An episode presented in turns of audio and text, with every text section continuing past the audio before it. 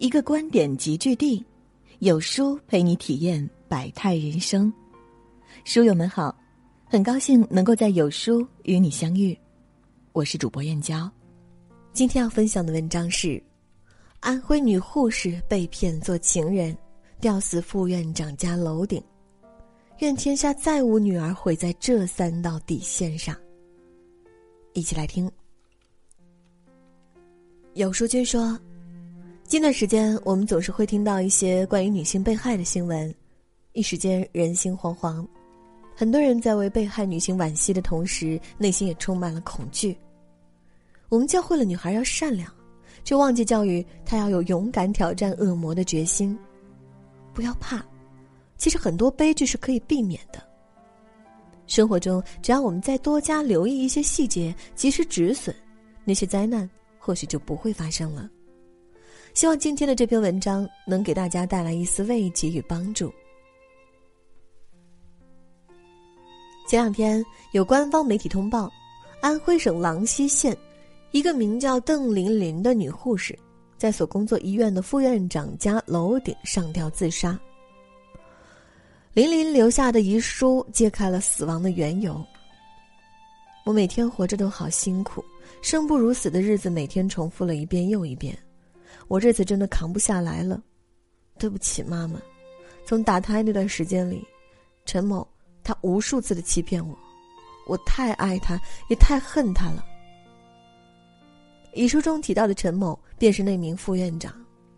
据林林的父亲所说，陈某隐瞒了自己已婚的事实，欺骗林林做了他的情人，并且曾多次遭到陈某的殴打和强暴。后来以结婚为由哄骗林林，让他放弃报案。玲玲手机上所有的信息都被删除，生前被诊断为抑郁，且在医院开具过抑郁症用药。警方恢复聊天记录后，证实邓某曾为副院长陈某流产过两个孩子。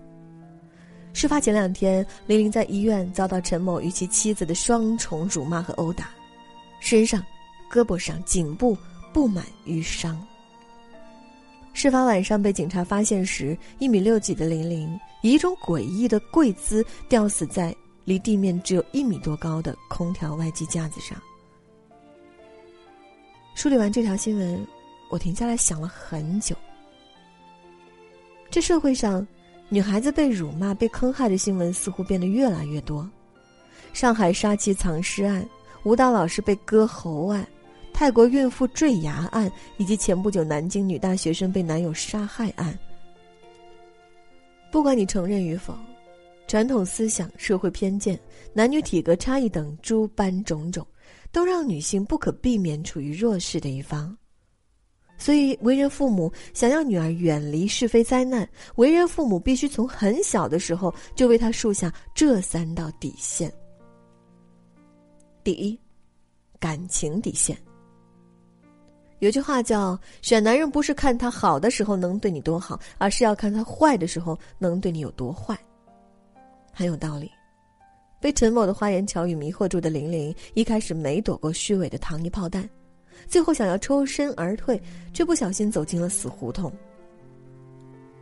两个月前，河南洛阳男子当街打死前女友的新闻犹在耳边。监控视频显示，男子持续三分钟暴打躺在地上的女孩，用脚狠踢，甚至搬起路边的雪糕桶路障砸向女孩的头部。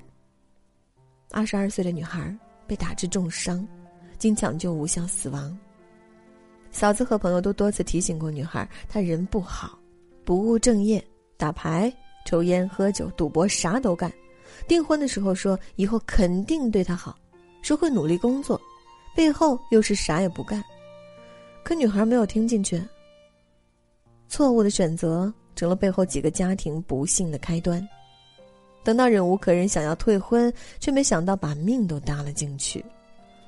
一定要告诉你的女儿，永远别轻易走进一段感情，你得学会仔细甄别，他是一个让你变得更好的人，还是一个在不断消耗你的人。就像李世平采访的这个贵州的八岁小女孩所说。懵懂无知的时候，爱情就是浪费大好青春的药水。你喝了爱情的药水，就证明你要浪费你的大好青春。如果没有勇气远离海岸线，长时间在海上孤寂的漂流，那么你绝不可能发现新大陆。及时止损，早点与不值得的人果断告别。你要做世界上最聪明的女孩子。二，身体底线。《命运的内核》这本书里有句话说的很好：一个人是无法真正逃避一件事的。如果你某一天因为走运，另一天由于怯懦，某件事被你逃脱开，或迟或早，你还会遇上第三次的。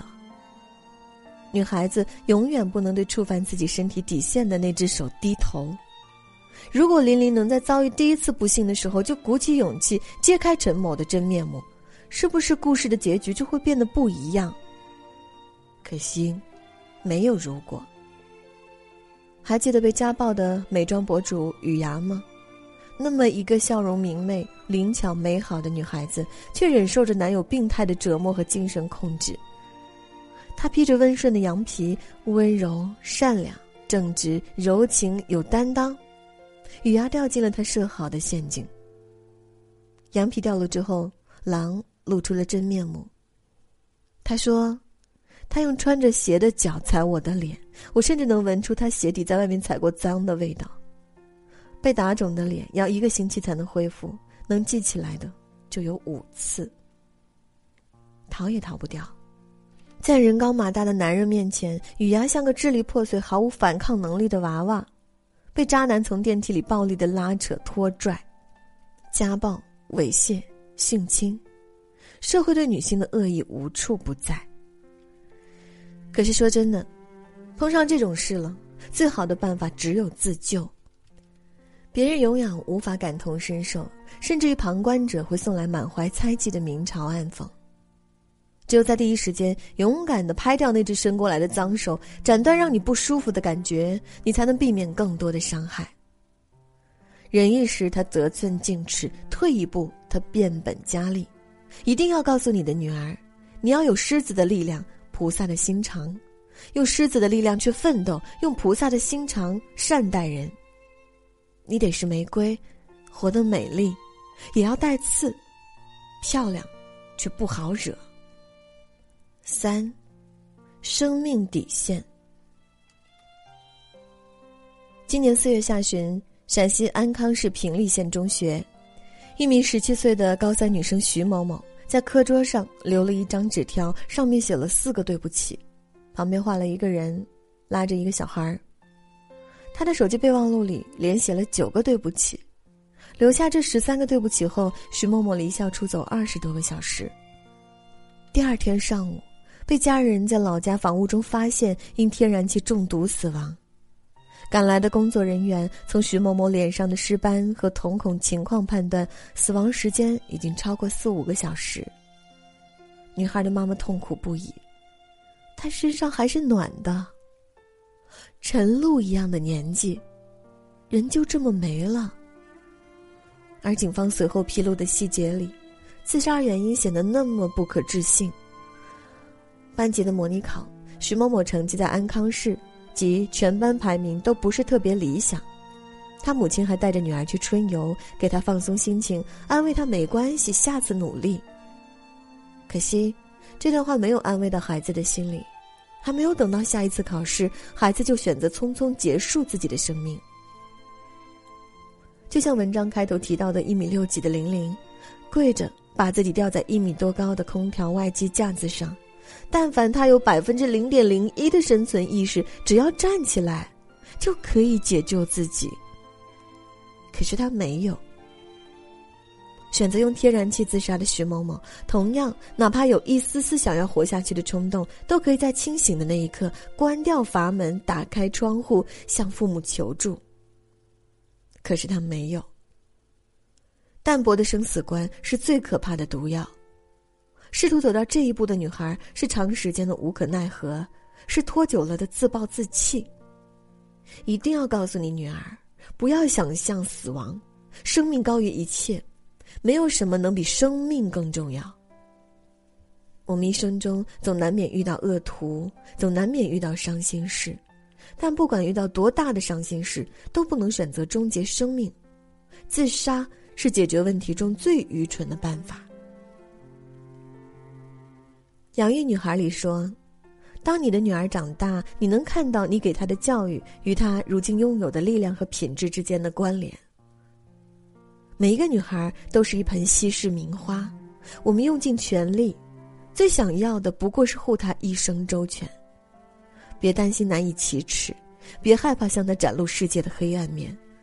给女孩最好的保护，就是从小打下生命中的道道底线。”拉好生命中的条条警戒线，只有知道黑暗在哪儿，他才能避开，迎光而行。